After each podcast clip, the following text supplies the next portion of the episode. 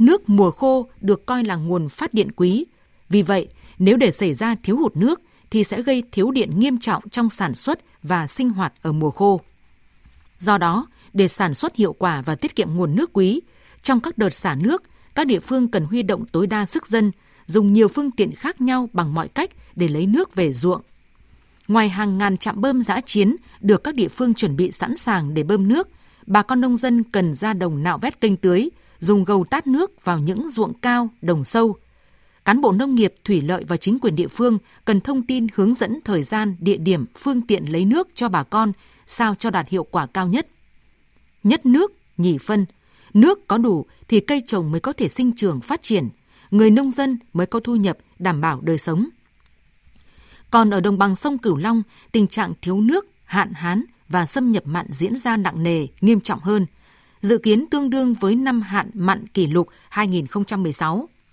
Viện Khoa học Thủy lợi miền Nam đưa ra cảnh báo, đến tháng 1 và tháng 2 năm 2020, tỷ lệ mặn 4 gram trên lít có thể xâm nhập sâu vào nội đồng lên đến 55 đến 110 km. Nguyên nhân của tình trạng khô hạn nghiêm trọng trong mùa khô 2019-2020 này được các chuyên gia cho là do lượng mưa trong mùa mưa vừa rồi khá ít bởi hiện tượng El Nino.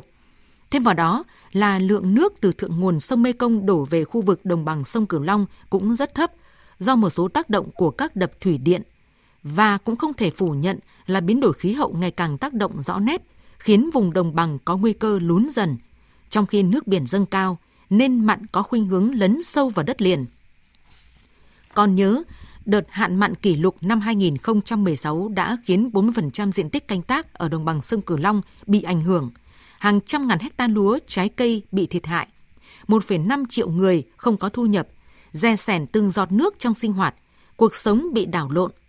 Vậy nên, ngay lúc này, để ứng phó với hạn mặn, chính quyền vùng đồng bằng sông Cửu Long cần kêu gọi người dân trữ nước ngọt còn lại trong mùa mưa một cách tối đa, càng nhiều càng tốt trong các kênh mương và cần có kế hoạch chủ động sản xuất, bố trí mùa vụ hợp lý.